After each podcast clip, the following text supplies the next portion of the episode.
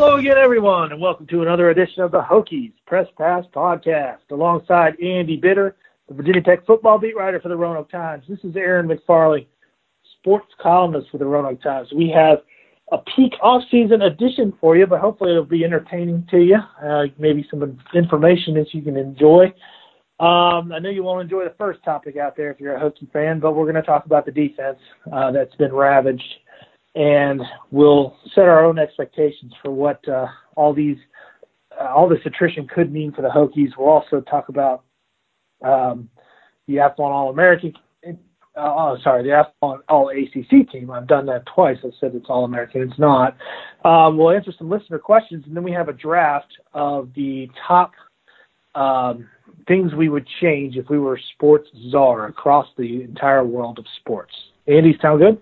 It sounds good. We should mention this is the second time that we're trying to record this. The first time we had some audio problems in person. We're doing it over the phone now. Uh, hopefully those have been fixed, uh, so I don't have to hit my head against the wall trying to figure out how to get these stupid microphones to work correctly. Andy has a very level head, and he's not uh, the kind of guy that flies off the handle. But the maddest I've ever seen him is when we have these audio problems on this podcast. It, it really grinds your gears, doesn't it? It really, really grinds my gears to the point where I just want to quit everything. So hopefully we will not get to that point, and we could uh, soldier through a, a podcast here. Okay, well, since the last time that we met, which was two weeks ago, uh, if you haven't listened to his recruiting podcast last week, uh, he had a recruiting expert on and uh, talked a lot of recruiting. So go back and listen to that if you're interested in that.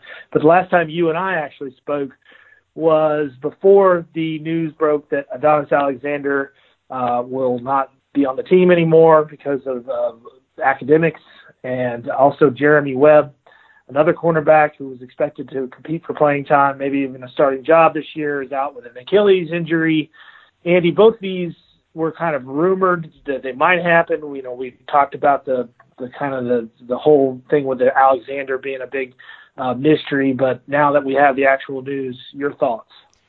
Uh, it's a blow. Uh, I think the headline that I put on the story when it came out was crushed at cornerback because they are. I mean, these were probably going to be the top two guys at cornerback. I would imagine uh, at least both would have been in a, a three-man rotation if, if they were going to do that again with, with probably Caleb Farley being the third guy.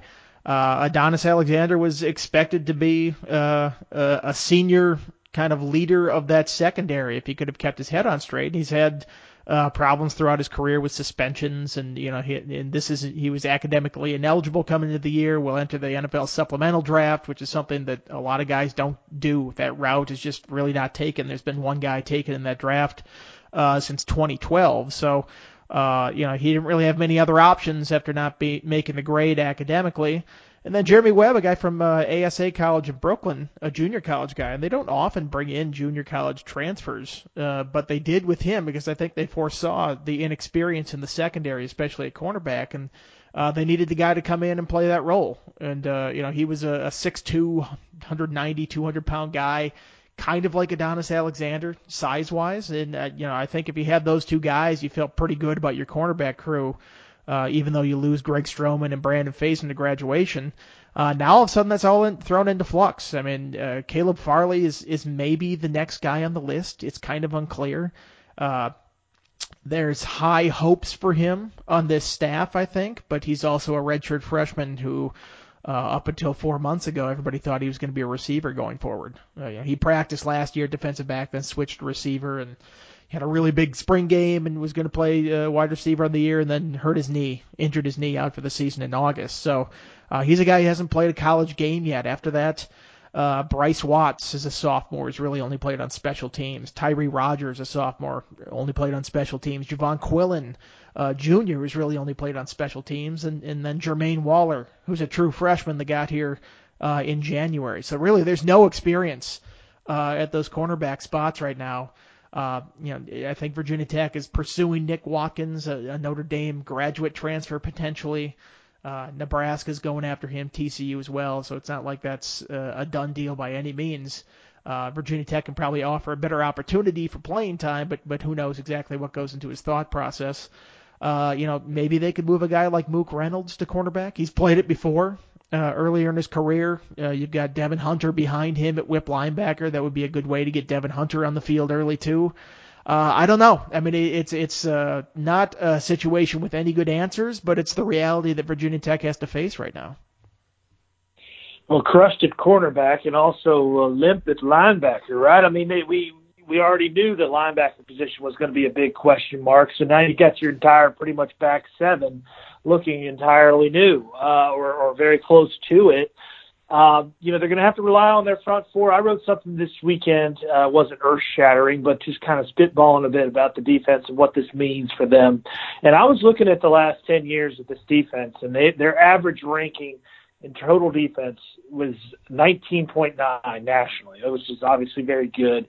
Um, they had two years where they were outside the top 40. One of them was 2010 when they finished 53rd. I think they're probably going to finish worse than that. I think people need to be prepared to see the worst defense uh, statistically that we've seen in at least a decade. What are your thoughts on that? You think they'll finish worse than 53rd? Defensively this year. I do. In the I, national I rankings do, in yeah. total yards.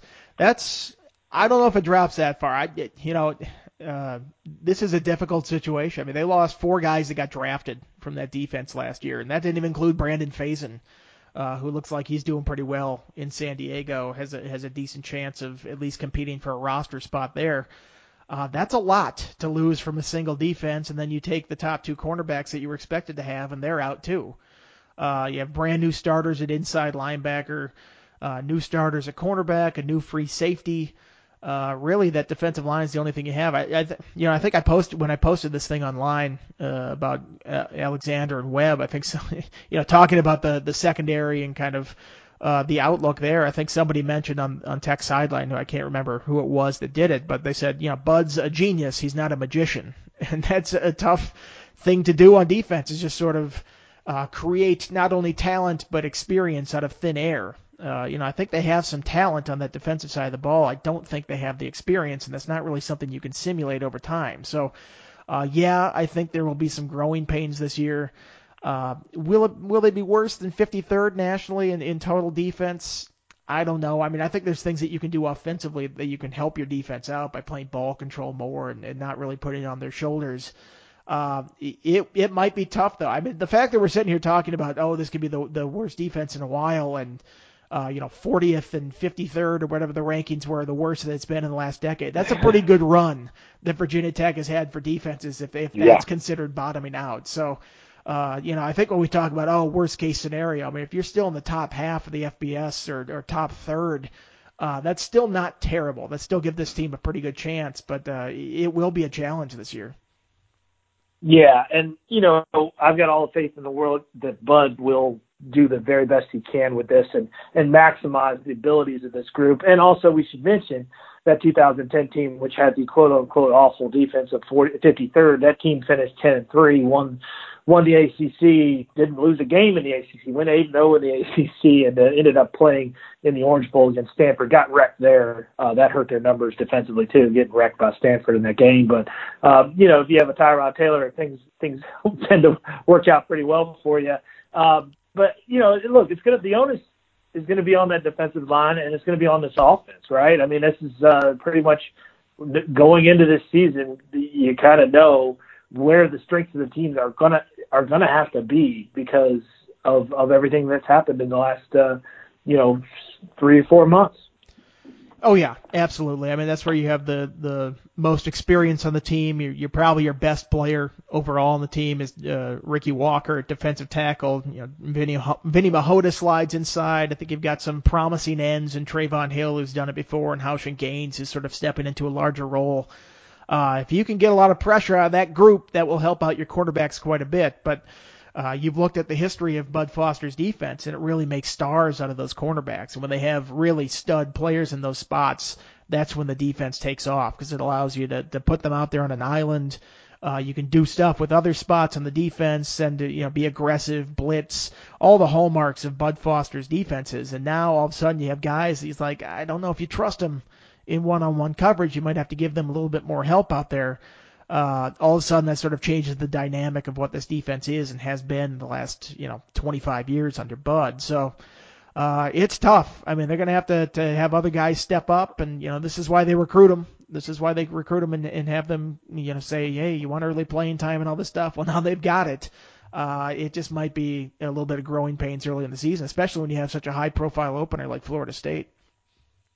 Absolutely. Yeah, and I can see us sitting it down this time next year talking about defense and saying, well, a lot of guys get trial by fire, but they're, you know, they're more prepared now than they would have been last, you know, if, had they not played last year. So what's, uh, you know, a disappointing outcome for, for fans and for the people involved here uh, is going to create some opportunities, as you mentioned, and, and perhaps make some stars out of some players a little earlier than we thought. Uh, I think you'll see at least one guy really emerge. Maybe it'll be Farley. You know, somebody just grab a bunch of interceptions and do a have a really good statistical season that we just, you know, if we had asked us uh, a few months ago if this was going to happen, we would never have guessed it. But because of need, uh, we'll see somebody really uh, emerge. Who are some other candidates? I mean, maybe uh, Dax, what is Hollifield, right? Uh, maybe he could be one of those guys. Uh, who else? Who else would you put as a candidate to maybe be a statistical uh, breakout guy?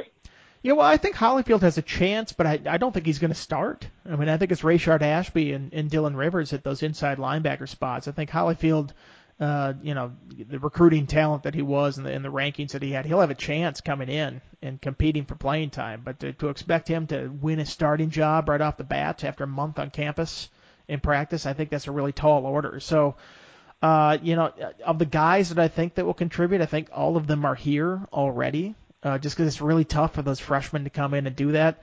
You know, you mentioned Farley. I think Bryce Watts has a chance. Uh, it sounds like he had a really, you know, I think to quote Bud Foster, big time spring. Uh, he's a he's a real track guy, a lot of speed. I think some of the football stuff he had to develop over time. He played a little bit on special teams last year. That's sort of the the way to get into a bigger role on the defense is to do that. Uh, again, I wonder if, if you got to shuffle things around. I, I think you look at the who are the top guys in this secondary right now, and you, probably go Reggie Floyd, Mook Reynolds, uh, you know, Divine Deablo, Khalil Ladler, maybe Devon Hunter, just based on talent and, and, and potential, and all those guys are safeties.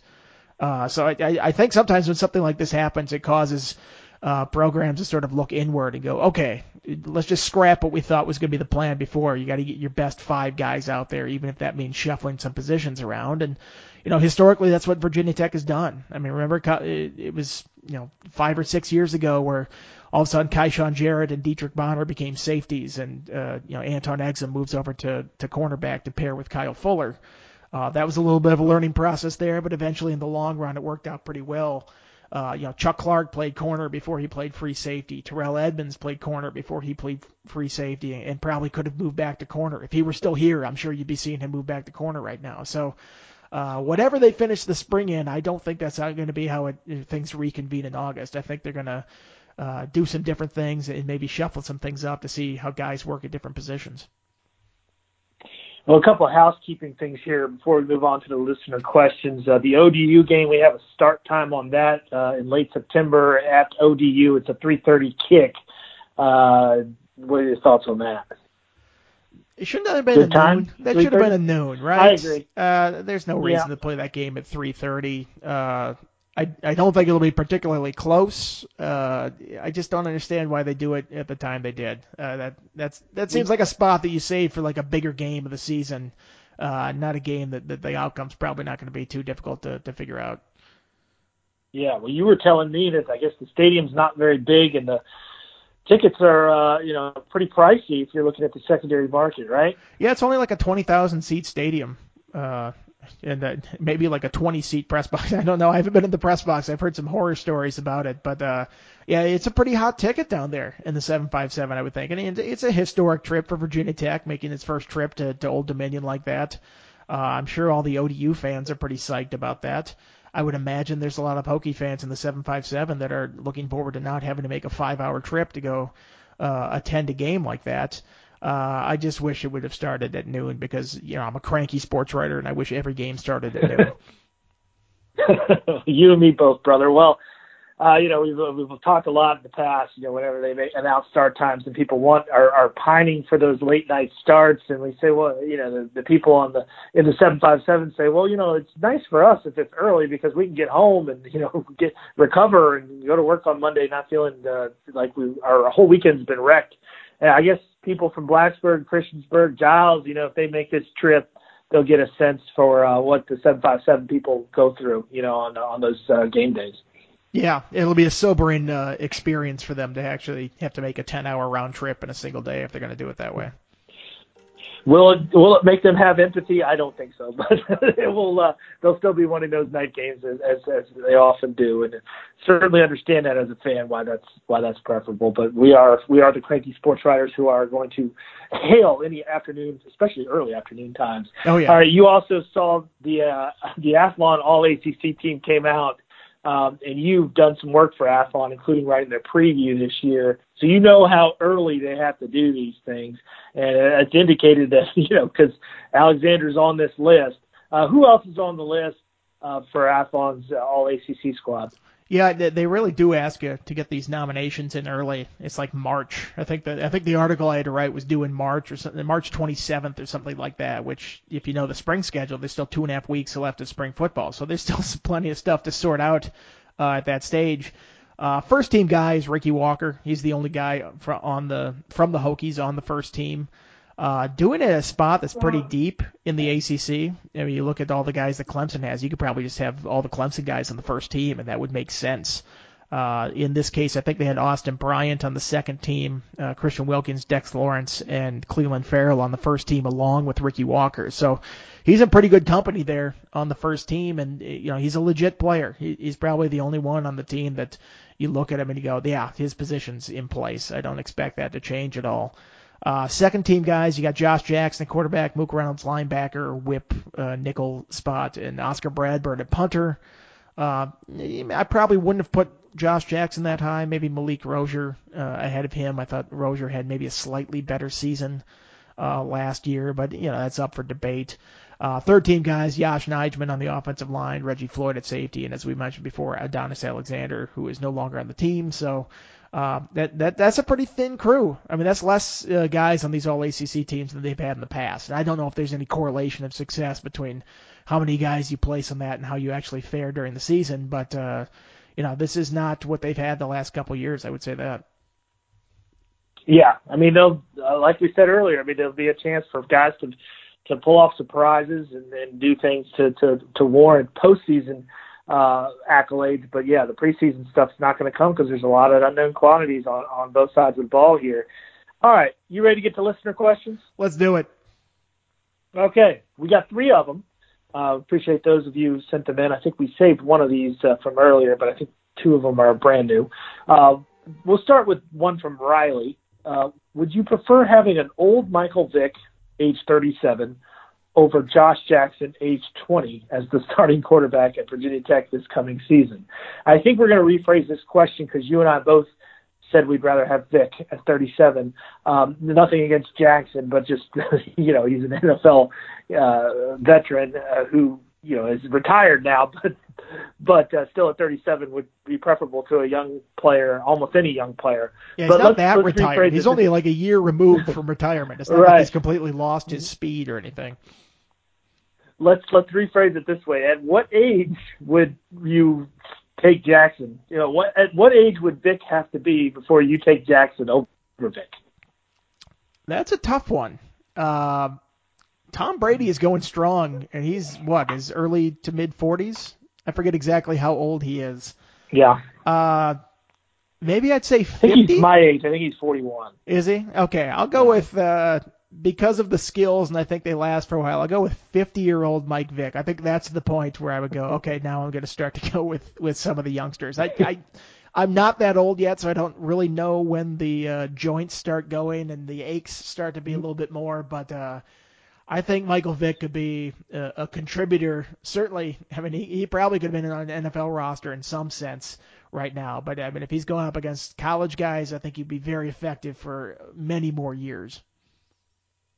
Yeah, I might go a little earlier than than 50. I think I'd go about 45 because you know obviously Michael depended. He had a uh, howitzer arm, but he also depended very much on his escapability, uh, particularly when he was in college. Uh, so I mean, you're going to lose a lot of that uh, after the age of 40, and probably already by now he's lost plenty of it. So um, I don't think I'd go as far as you. I mean, I'm watching guys like Jimmie Johnson, you know, in the NASCAR superstar, you know, seven-time champion. He's he's just kind of fallen off a cliff here in his early 40s, um, and it, and it just does. That that's what happens. It just goes. You know, before you know it, uh, everything's gone that you had. And I think it'd be a little earlier than 50, but it was a good question, Riley. I think it's a an interesting uh, note. You know, just you, you think about how good these NFL players are and how good they have to be to be stars in the NFL. Um, and how different that is from the college game. It's, it's good, good discussion point. Here's Question something. Here's something to consider with that one. George Blanda played until he was 48 years old. He was a kicker throughout his go. career. He didn't start a game at quarterback after the age of 41. Uh, I just think it's like, yeah, there's a certain amount of his, a physical skill that you have there, but there's just the mental side of things. I mean, Michael Vick would be on such a different mental level than any of the college players that he'd be going up against that I feel like he would be able to shred them pretty easily still. All right. Well, the question number two comes from Scott Saunders. That's at Charlotte Hokie Zero on Twitter. He says, rank the most interesting head coaches in football. I nominate Mike Leach, Herm Edwards, and PJ Fleck to get things started. Andy, where would you start on the most interesting coaches in college football? That's probably a pretty good start. Those are certainly the, the most uh, kind of out there guys that uh, you know play things up to the media pretty well. I don't know if all those guys quite have the persona that they come across as when they're in the media maybe Mike Leach. I've, I've talked to Mike Leach back when uh, Virginia was in the Gator Bowl and they were playing Texas Tech. I think it was like 2007. Uh, yeah, I talked to Mike Leach for a story, and I, I called him up uh, up the uh, athletic or sports information department there, and I'm like, yeah, he's trying to maybe do a story on Mike Leach. He's like, okay, well, give him your number, I'll give you a call, and like there's no like middleman or anything like that. He's like, no, that's just how he rolls. Is he'll just call you whenever. And I think I was at home in Minnesota. I was at home in Minnesota on vacation. It was like 11 o'clock at night, and I got a call from a strange number, and I'm like, what the heck is this? And it was Mike Leach hmm. calling me on like a Tuesday night at 11, and then he just started. We just started talking like about weird stuff in Charlottesville, like all the old you know homes and architecture and stuff like that. Like that was just a very weird guy. I think that would be uh, perhaps a very interesting person to talk to. Because the most interesting guys to talk to are are the guys that have some sort of interest outside of football. Because quite honestly, right. we, we, if you just talk to football coaches about football, like, it gets boring really quick. So I, I think it'd be interesting to talk to somebody like Mike Leach. Uh, that would have a little bit of perspective about something else that's out there, or interest in something. I mean, he likes pirates, he likes all sorts of stuff. Like that, that would be really. I don't know if it would get old really quick, but it, it would certainly be interesting to cover. Is there anybody that that you would have on your list? Certainly. Well, of the three that Scott mentioned, I would take Leach number one because, yeah, uh, you, you never know when he's going to go off on some really wild tangent, and you've got a story that you never thought you'd have, and those are always fun. I mean, Frank could kind of do that sometimes. You know, he'd give you that that ring a ding ding quote or something that just made you laugh. But uh, by the end of it, he was he wasn't saying a whole lot. So it'd be nice to have somebody who just kind of just kind of doesn't have a filter and just goes. Uh, but yeah, I mean, I, I've said before on this podcast, Steve Addazio at Boston College um, he is sort of all football all the time, but uh, I love his insights on particularly the offensive line. Just when he talks about the offensive line, he gets so lathered up, and uh, I enjoy listening to him discuss it. And I love the uh, the phraseology he uses when he's talking about football. You know, can you get a yard? You know that famous quote that we use now every time Tech faces a third and one. Um, he'd be great. I've always liked Jimbo, uh, Jimbo Fisher. Uh, you know, I like the Southern preacher types who use crazy phrase, you know, phrases that are just sort of homespun, and I, you know, some of it's probably an act and some of it's legit. But you know, like when, uh, yeah, he was talking about scheduling and how you you have to uh, pay these smaller schools a lot more money now to come to your school, and you know, for these these games against one double A foes, and he's like, the price of poker just went up, boys. Just went up, and you know stuff like that. You were instantly obviously with the poker reference. would resonate with me, of course. So, uh, yeah, those two I'd put on the list. Um, and there's probably others, but that's probably not. Anybody else you want to add? Uh, here's one I would add: Ed Orgeron at LSU oh, just because yeah. I'm fascinated by him as a human being and just sort of that Cajun side of him and like what is he saying? I can't understand a word he's saying. If if you did like want to get like the full Ed Orgeron like when he's talking, what he would be like, go and go or YouTube the uh, Hummer commercial that he did where he's just talking. He's just like, "You want to buy a Hummer? We'll buy a Hummer." It's just like a stream of consciousness, like he, he read it without punctuation or anything like that. Uh, I think he'd be an interesting one. I'm kind of uh, surprised you didn't mention your boy Dana Holgorsen at uh, West Virginia. I mean, he, he's a guy that got kicked out of a casino. I figure if there's anybody that you can relate to, it's Dana Holgorsen, right? Yeah, yeah, I could. I, you know, you know my feelings on West Virginia in general. I like, I like the state. I know that doesn't make you, you a popular person in Hokie land, but I like the state, and uh, yeah, he, he's uh, he he gambled, or apparently got kicked out of the casino that I frequented quite often before I discovered Cherokee, and now I don't waste my time going to Nitro anymore because it's it's about a little less than the same distance, but uh, not as good perks as you get down Cherokee. Um, let's go to question number three. This is from John in Charlottesville. With the wound still fresh, how about pouring some salt in? Name your all kicked off team, or all kicked off the team team. Who are the best, greatest potential players from each position group that, due to violation of team or school rules, academic, academic ineligibility, arrest, or other circumstance, have been kicked off the Virginia Tech football team? Uh, I'll let you start. I think there's an easy easy answer here. Oh yeah, well I should know John go. from John. Even though it says he's from Charlottesville, is I believe he's a Hokies fan. He he writes questions all the time for Virginia Tech. So this isn't like a trolling question that he's getting. No. Uh, trying to get us to talk about this. I mean, the, the obvious one is Marcus Vick. Uh, just sort of the potential that he had that he threw away by uh, just in general being a knucklehead in all instances of life uh, continues to this day. It sounds like to still just be somebody who doesn't have his head screwed on straight. Uh, I mean, he's somebody that played in the NFL despite all that. Uh, at least made a roster initially with the the Miami Dolphins, I believe. But I mean, he was a, an All ACC Player of the Year caliber type guy when he was playing, and uh, yeah, that's pretty rough. I mean, uh, to to lose that, and uh, I think just sort of his overall skill set. It's such an important position like quarterback. Uh, I think he would have to lead this sort of all kicked off the team team uh, list that we have here. Uh, I listed a couple here, just doing some research on this. I, I think Adonis makes that because you saw what he sort of had his potential. Uh, you know, six three guy like that. Uh, you don't see big cornerbacks like that. Uh, going back, I think C.J. Reavis now. You know, he had a pretty good career at Marshall.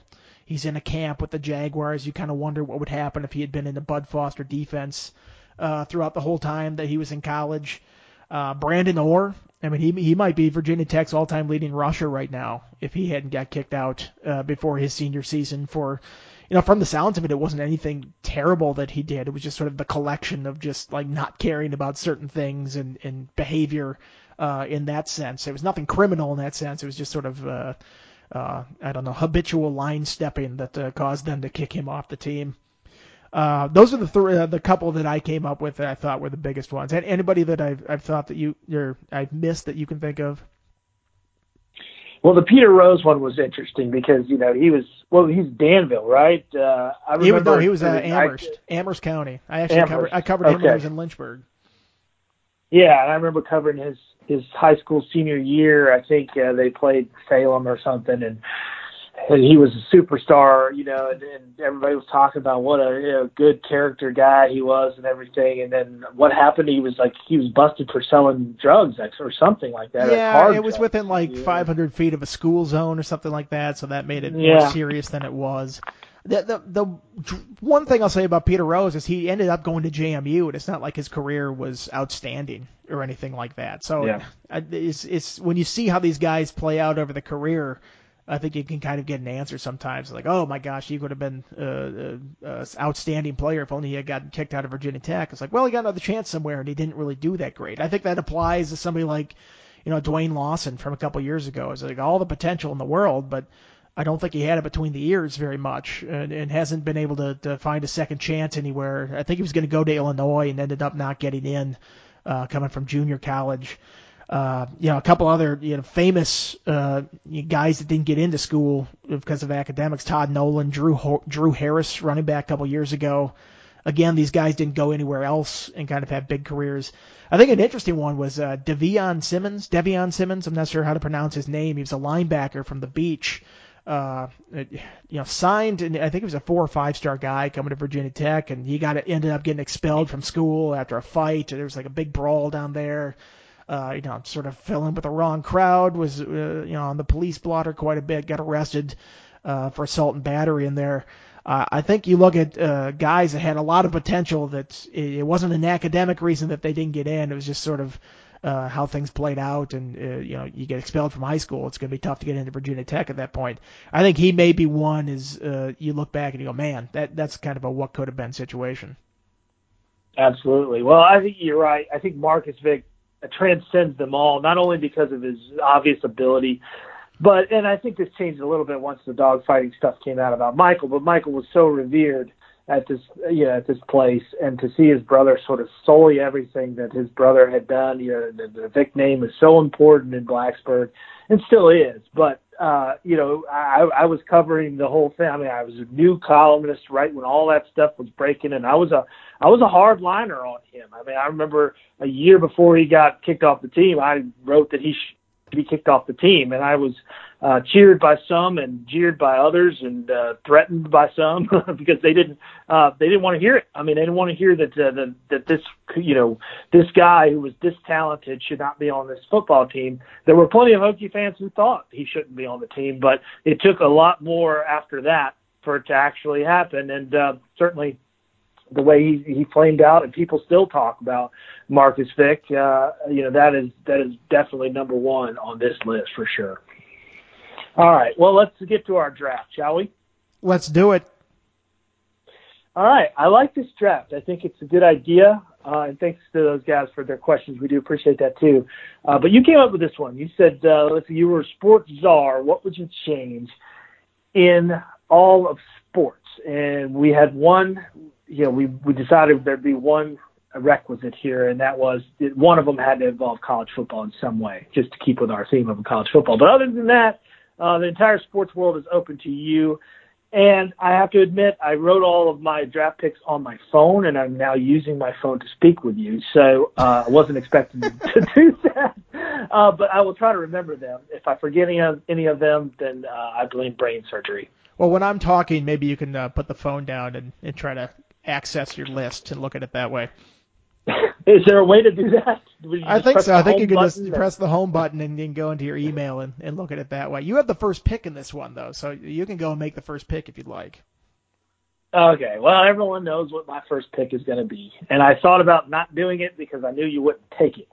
But you told me off air that uh, that you knew what my first pick was going to be, and you might try a different version of my pick that would be kind of sully my pick some. So I'm going to take my first pick, get rid of replay, abolish it all, every sport, everywhere, uh, including some of the replay that I like. Uh, I, I want it all gone. Like the home run replay, I'm okay with uh, in baseball, but I, I, in order to be consistent here, I am saying let's get rid of it all. Um, certainly get rid of it in basketball. It has no place in that sport, and certainly get rid of it in football, where everything's become way too mega uh, important and too uh, overanalyzed, and, and the pace of play is just direct. Um, get rid of it all. That's my uh, number one pick. I knew you'd go there. That's why I gave you that first pick. And this actually worked out well. If you, you couldn't access your phone to see what else was on your list, this forced you to go into that instant replay. I did threaten to maybe take it and just be like, I'm going to hold it hostage and trade you for your, your remaining five picks or four picks in the draft. Uh, so you get rid of it completely. You wouldn't even have like minor instances where where it would stay in any capacity.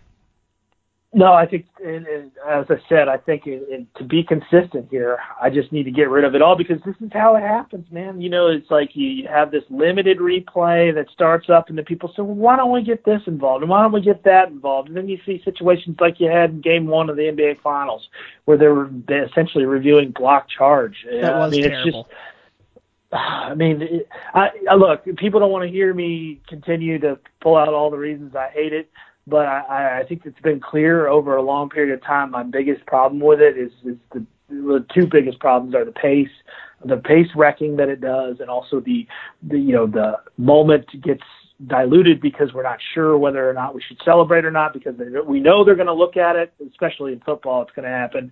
Um, so there's always that sort of sinking feeling that what you saw may not be really what is what is. Uh, so, um, did you have any replay on your on your draft list that I, I stole from you or no? No, no, I, it was a bluff. I'm not, I'm not going to take anything replay. I forced you into that number one pick. Well, I've accessed my notes. You were right. While you were chatting, I got my notes on here, so I'm, I'm ready for the, my next pick. But you go. You got to get your first pick first. Okay, my first pick, and it can apply to many sports. Uh, I think probably professional sports is where this would work the best. Probably in the NBA is where I would like to see it. Is I want to see a promotion relegation system set up, uh, where Ooh. the the worst teams fall out of the top tier uh, if they consistently perform that poorly. And I think the NBA that would be perfect for the NBA because of the tanking issue. I mean, every year it's it's half the league isn't even competing to be good. I think the the point of professional sports should always be to try to win as much as you can, and they've set it up where the worst teams get the top picks in the draft every year. That uh, you know you're rewarding teams for losing, or you're you're putting them in a situation where you go, well, if you're sort of good and you're on the verge, but you're not quite there, you just have to tear it down and completely start over. And I think baseball sort of has this problem now too, where there's like you know seven or eight teams that aren't even trying to win right now. Uh, I think right. if they created this sort of relegation uh, and and promotion system where you know if you finish as the the worst team in the league, you get bumped down a level to a, a, lower league or something like that. That would at least motivate these teams to be good, and uh, you know it'd be a service to your fans that you're trying to go out there win all the games. All there, there's all sorts of other complications. This is why this is a, a mental exercise and not something that would actually come into fruition here. Because you know how do you then set up the draft? Do you have a draft? I mean, you just have to. You probably couldn't do that because you don't give it to the worst teams anymore. But you know the NBA especially, it just seems like uh, you know, the top, the worst six or seven teams just do not even try every year. They're all trying to get that number one pick to get some exceptional talent. Uh, and then you see teams like, you know, the Sacramento Kings that are terrible for a decade. You know, the Timberwolves before they got Karl-Anthony Towns with the number one pick. They were terrible for a decade. Uh, it just seems like it, it, it, I like how it works in the European soccer leagues. I'm not a fan of soccer but I think that's kind of a cool system and a setup with it, and I think they should bring that to American sports in some way. I know they won't, but I wish they would, and if I was in charge of things, I would make it happen. Uh, that's a fantastic pick, and you know I say that because I'm a soccer guy. Uh, that is, I love the idea, and I also love the idea of sort of these G League towns. You know that uh, you, all, you know, say I don't know where all the G League places are now, but back when Roanoke had a D League team, you know, NBA DL or whatever it was called, uh, the Roanoke Dazzle. You know, to think that all of a sudden you could be in the NBA if you win promotion, you know, and you replace the Sixers or whatever because they had a rough year. Now, you're right. There are a whole lot of logistical problems, like where are you going to play NBA games at the Roanoke Civic Center? I mean, that's kind of uh, you probably have to beef up your the size of your or your G League arenas and and teams uh, to to make something like that happen. But yeah, you look at the English Premier League and how they how those teams have to fight so hard just to stay above that cut line because uh, it, it means so much to get dropped out of there. And it means so much to get promoted. I mean, the teams I think they call it the hundred fifty million dollar game. You know, the, the teams that play the the last playoff game to get that last English Premier League spot and all those all the money that follows that. Uh, I love the promotion and relegation system. It's a little harder in a league that has playoffs.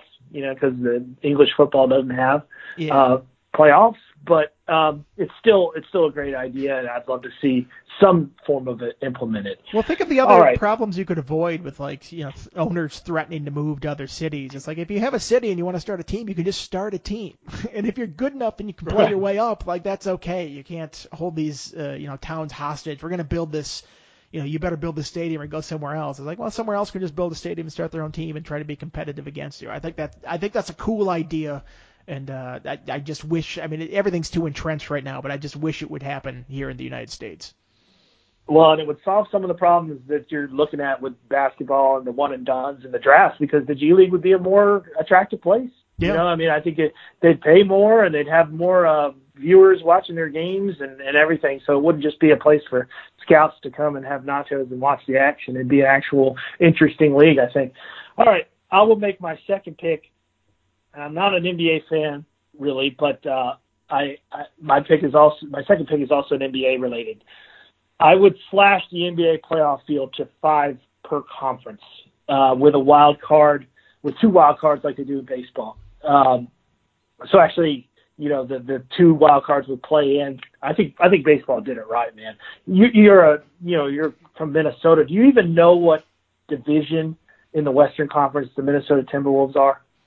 I forget what they call them now. They're they're in there with like San Antonio and Utah, I think, in Oklahoma City. It's like I think it's called like the the the Frontier. Or I mean, I don't even know, but like nobody knows the divisions in in those conferences because they mean nothing. They right. mean absolutely nothing. And I love what baseball has done in terms of making those games more uh, those those divisional games so meaningful and making a division title so meaningful because it means you don't have to play that one one game wild card game. And I would make it a one game wild card game for the NBA too. I would just you play one game and it'd be like sort of like NCAA March Madness for for a day, and then you rock right into a, a you know four teams in each on each side. You go right to the conference semifinals. You get rid of all that riffraff that we know is going to lose. There's never upsets. You know what was the last eight one upset? Denver over uh, whoever they beat, San Antonio years ago. I mean, it it, doesn't happen. Um, uh, to me, the the first round of the playoffs of the NBA are some of the least interesting uh, sporting events there are in this country. Honestly, it's just so preordained.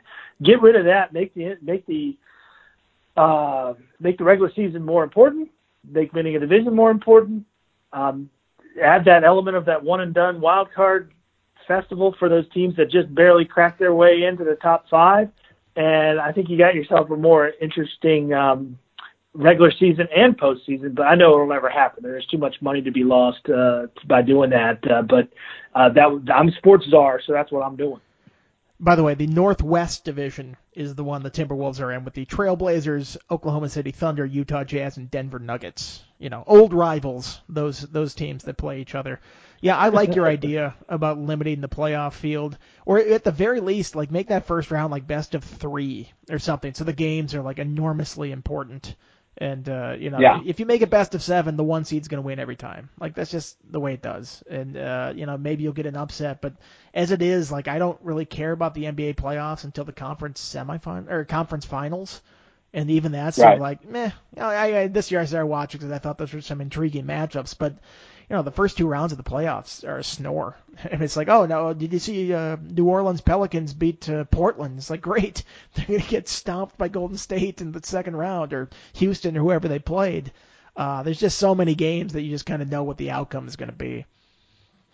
Yeah, you'd have seed two versus seed three in the very first round of the NBA playoffs. That'd be pretty pretty fun. Okay, who's your second pick?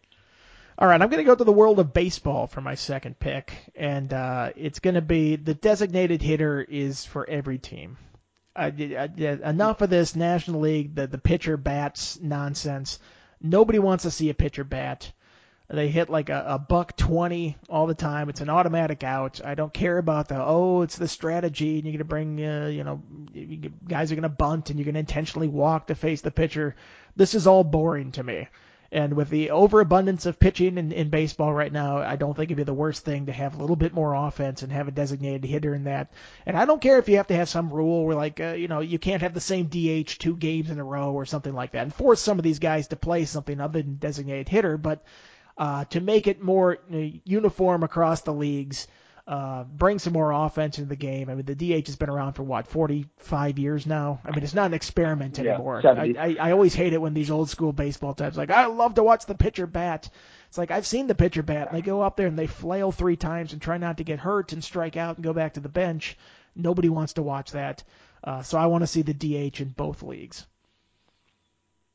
I'm with you. Uh, now, you we should mention that you and I both grew up as fans of American League teams, that's and I think that's the the line of the delineation point for for this issue. I mean, if you were a Reds fan growing up, you probably don't like the DH. You know, and I think that's just the way it is.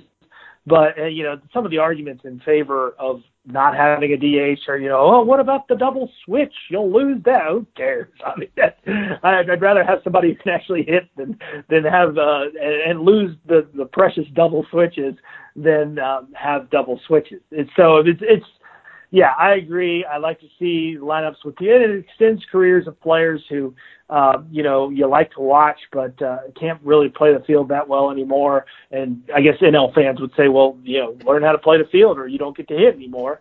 Uh, that's just the way it is. But I like to see like the Harold Baines types, you know, who are still raking, you know, in their late 30s and. Uh, you know, can't really can't really help you on defense, but they're still valuable players. So I like your pick. All, All right, right, so where it's time for my third round here. Third pick. Uh, I'm going to go to the world of college basketball, and I am saying one timeout per half, use it or lose it. I love That's that it. idea. I love that one. I'm tired of overcoaching in all sports.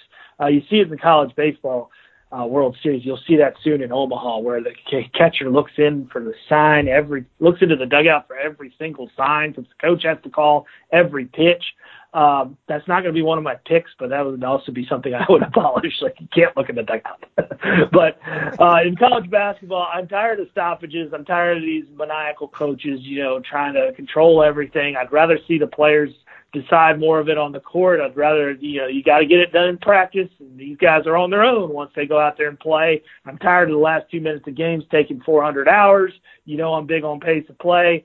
I don't want these run stopping uh, timeouts to to be uh, plentiful. Like you know, you get one if you really have to stop the bleeding one time, and then you're done. You don't have any more. So use it wisely. Uh, that's my pick.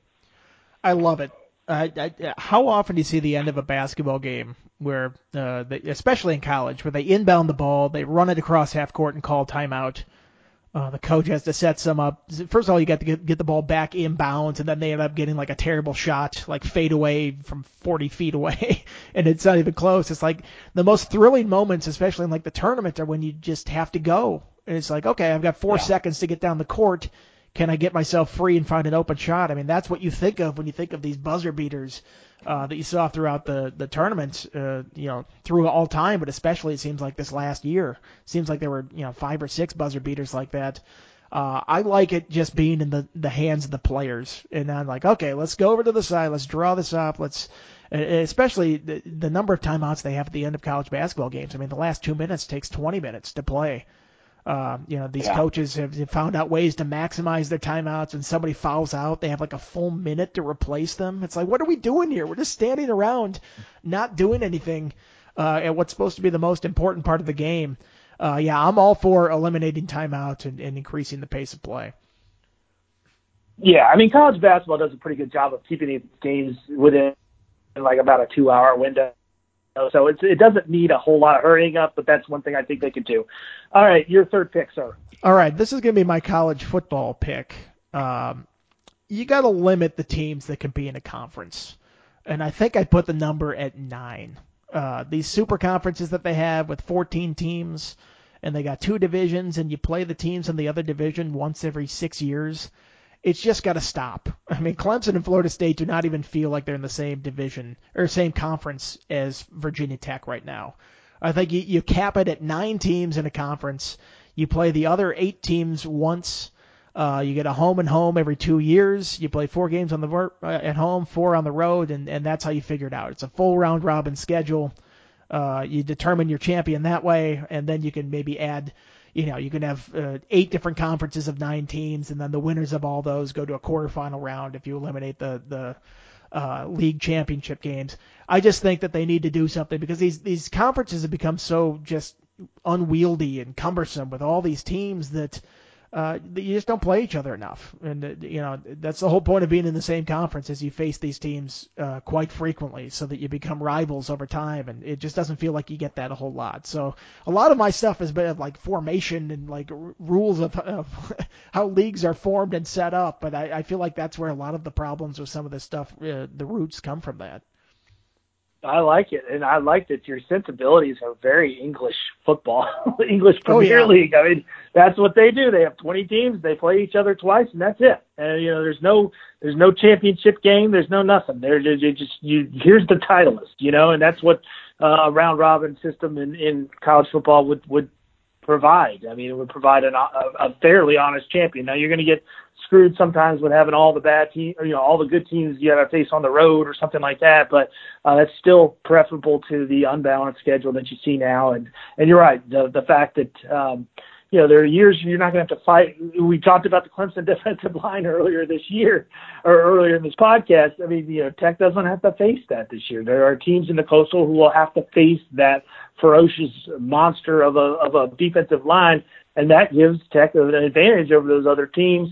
Um, if you had a true round robin system, I think it'd be a more fair way to go for sure. All right, who All right. got in round 4 I'll, uh, my round four, I'm not sure how much you're going to be able to add to this, but I'm going to the world of NASCAR. Okay. Oh, jeez. Uh, well, in the preseason, I went down to Charlotte for the preseason stuff, and all the drivers were talking about how the season is too long, and by you know July, you're just kind of beat and ready to to be done with it. Um, NASCAR is struggling mightily right now, uh, and I think here's my solution: you treat it like a concert tour. Each venue gets one race with rotating dates. So one year the Martinsville race could be in uh, early April or late March, like it is now. Well, some years you might get it on July 4th, you know, weekend. Uh, it's it's sort of the uh, Christmas present to see when your race is, and then you, you, they announce it early enough that you can make your plans. Uh, but no more venues getting multiple races. I know that hurts Martinsville because they're one of the tracks that gets two races. But you you could introduce some new tracks to the mix, or some reintroduce some old tracks like the Rockinghams. Um, fix that place up and race there. I mean, I know there's people that still uh, pine for that. Uh, maybe add a dirt track to the to the mix. Um, add you know, so maybe you get it up to about 28 races um, instead of what they have now. But it's still significantly less. And every time the circuit visits your your place, uh, it's a huge deal because it's the only time they're coming. Uh, there will be some unfairness about some teams get, you know, some tracks getting in the chase and some not in the playoffs, but uh, that would be remedied over time because you eventually rotate into the uh, into the playoffs. And also, the All Star race would not be held, held in Charlotte every year. It would rotate just like it does in every other sport. You'd, you'd have it at different tracks, and uh, so some years you would get two events. One would be the All Star race, and the other would be your normal event. And there you have it. You have a you know a situation where if you want to go to Martinsville, you got one shot at it, and you can pack the place. Uh, attendance goes up, interest goes up. Each race has more uh, gravity to it because there's not as uh, many of them, and there you go. You're right. I have absolutely nothing to add to that you, you could you could have told me that's what the regular NASCAR season is like, and I'm like, oh yeah, that sounds right. that's your idea. So I think your ideas are well thought out and very practical, and they should institute them immediately. Thank you. I appreciate that. All right, who's your fourth pick? Uh, fourth pick. I am going to, you know, some there's a little bit of this already, uh, not like officially, but a lot of teams do get these when they win championships. I think there should be championship belts in every sport, like wrestling. and when you're the okay. champion, you get to proudly carry that thing around, and you walk into the arena and you hold it up, and the crowd knows what's at stake in a certain game. And if a team beats you, you have to give it up and give it to them, and they get to walk out of the stadium with the championship belt. And I don't know if you have to do this for only playoff games or however you do that. Uh, I think it maybe works better in football when there's a you know a real you know uh, uh, focus on the single game there. It's not like you're trying to win a series like the NBA or something like that. But uh, championship belts are the coolest form of like a championship stature. Like you know, there's a lot of uh, trophies out there. The World Series trophy is terrible. Uh, you know, it's got all those little flags sticking up out of it. Nobody cares about that. The the NFL trophy is pretty lame too. The only good like trophy trophy that's out there is the Stanley Cup. Uh, but I think if they had like individual belts for the players or like a team belt or something like that, I mean, look at how big of a deal these traveling trophies are in college football, where it's like a, a an axe that you're playing for or something like that, and they go crazy when they win this thing. I think that would add a little bit of something to this if, if there was some sort of championship belt that was on the line. And I don't know if some games are non-title bouts or however they do it, like wrestling does. Uh, but I, I think that would be something interesting to introduce to the sporting world other than wrestling. Okay. Well, I'm not a wrestling fan, but I like your idea. I you should be. I feel like you uh, should be like a wrestling fan. It's one of those things I've just never gotten. I've just never understood why uh, very intelligent people, a lot of people I know, who are very intelligent, like yourself, are into wrestling, and I just I've never gotten it. I've never understood it. Re- wrestling is to you as NASCAR is to me. It sounds like. There you go. That's probably a good uh, analogy there. All right, uh, my fifth pick. Uh, then I guess you're kind of hearing out there, if you're a listener, that, that I'm a general practitioner. Basically, I cover a lot of different things, so I go all over the sports world with my picks. My fifth pick and final pick is high schools. The only the region champions make the state tournament. That's it. Oh, you I go straight to the state semifinals. You go straight to the state semifinals. Uh, regions they conduct their playoffs however they want to do it. Okay, that's what they do now. But uh, only one of these teams is coming out of here. Okay, if you want to create a double elimination tournament or something to make it uh, fair in the regionals, uh, in, a, in a sport like baseball where it's you know it's kind of random, uh, I'm okay with that. But it needs to be there's only one team coming out of here. Because what you what the current situation is and you know this from covering it the the region semifinals are the big deal and the region finals are anticlimactic and unimportant. I mean people say well we want to win the regional title and we want to get a state playoff game at home but you really want to get the state uh, quarterfinal that's what you want to do and then you do that by winning your regional semifinal so it's one of the rare places where winning a title is not as important as winning a semifinal. It makes no sense. It's a mulligan that uh, that, that doesn't need to be there. Um, you know, you see it in baseball. Look, baseball. Uh, you start your semifinals and then you kind of cobble together whatever you got left in the in the finals because you're going to save your ace for the Tuesday game that you're going to play next week in state quarterfinals. Um, you know that doesn't make any sense to me. You know that, that that's not. Uh, I wrote a column two weeks ago about William Byrd's big upset of of Liberty Christian Academy, which is essentially the the Ivan Drago of of, of Virginia baseball, ranked in the top 30 in the in the country by perfect game. Um, you could make the argument that uh, William Byrd didn't really deserve to have a chance to beat those guys. You know, they were 10 and 12, I think, going into that game. Uh, Liberty Christian was undefeated uh, and, and and deserved it. Um, so, as great of a story as it was for our local team, William Byrd, it was still uh, one of those situations where uh, it wasn't maybe the fairest scenario to to crown a champion. So one team gets out, you go straight to the state semifinals. The regions uh, have a lot. The regional finals have a lot more gravity. Yeah, I like that. I, I hate the postseason format in Virginia, where it seems like you can lose like three times in the postseason and still be like state champs. It's like why why yeah. do you continue to lose in these situations and advance the next round? I I realize they do it because certain areas have really strong teams and you're trying to get it so if you're like the two best teams are from the same region, uh, they can have a chance to decide it on the field at the end. I I kind of feel like hey they decided it in the region when they played each other. Uh, have some stakes to that. I feel like a lot of our, our things here, like let's have some stakes to these games and less meaningless games in this whole thing. So there's kind of a common thread there. Uh, for my fifth pick, uh, I don't know if people will take this the wrong way or not, but I would like them to start playing America the Beautiful instead of the Star Spangled Banner at the beginning of sporting events.